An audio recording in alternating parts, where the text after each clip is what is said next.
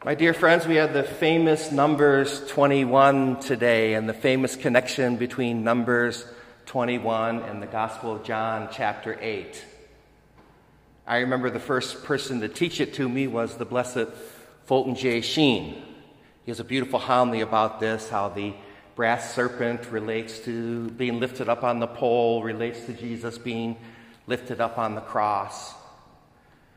And I remember, too, when I was studying Hebrew for the first time, and I made another connection with this gospel. This word, seraph, uh, means burning, the burning serpents, the serpents with the burning bite, how, the, how that relates to the seraphim, the angels and the archangels in heaven, the burning ones.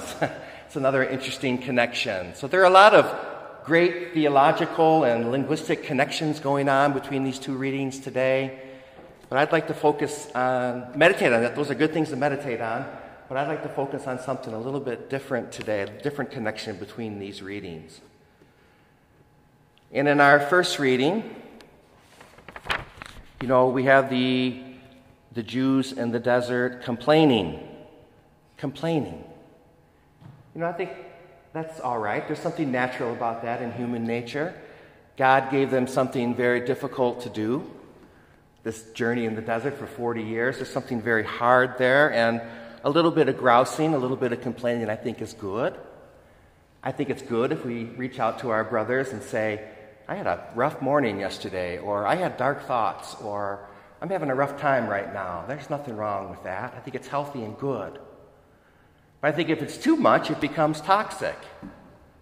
I remember when I was a mailman, and you know, the, the mailmen, the letter carriers would all get together at some restaurant and meet up and have lunch together.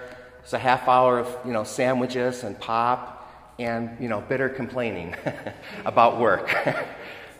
You know, even then I realized this is not healthy, you know, to have all this bitterness and complaining. So I wouldn't go all the time. I would go sometimes because you have to be with your companions, but not all the time. Or we see this on the internet today.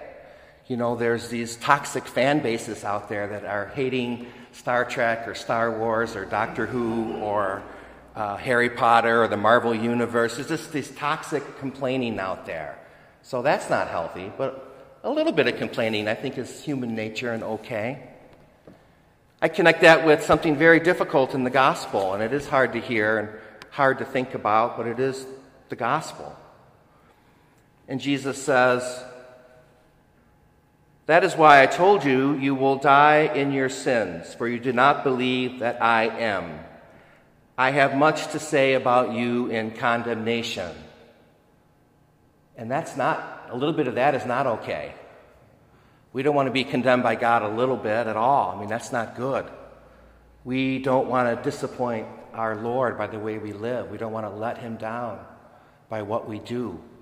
This condemnation from God is not what we want to do. We want to do what the Lord has to do for us. The Lord always asks us to do difficult things, and we want to do it. We don't want to let him down and have him condemn us in our sins because we did not believe in him. We, you know, we want to die in forgiveness of our sins, not die in our sins, and seek out that the Lord Jesus. And the Lord Jesus Christ, you know, this is good. This is hard, but it's also good. It keeps us right on task to keep Jesus Christ in the center of our life. These other things are periphery, but to keep Jesus as the center of our life. Just like in any rose window, any round window in any church in the world, you'll see Jesus in the center or something that points directly to him. This is what this gospel is helping us to do, to keep Jesus in the center of our lives.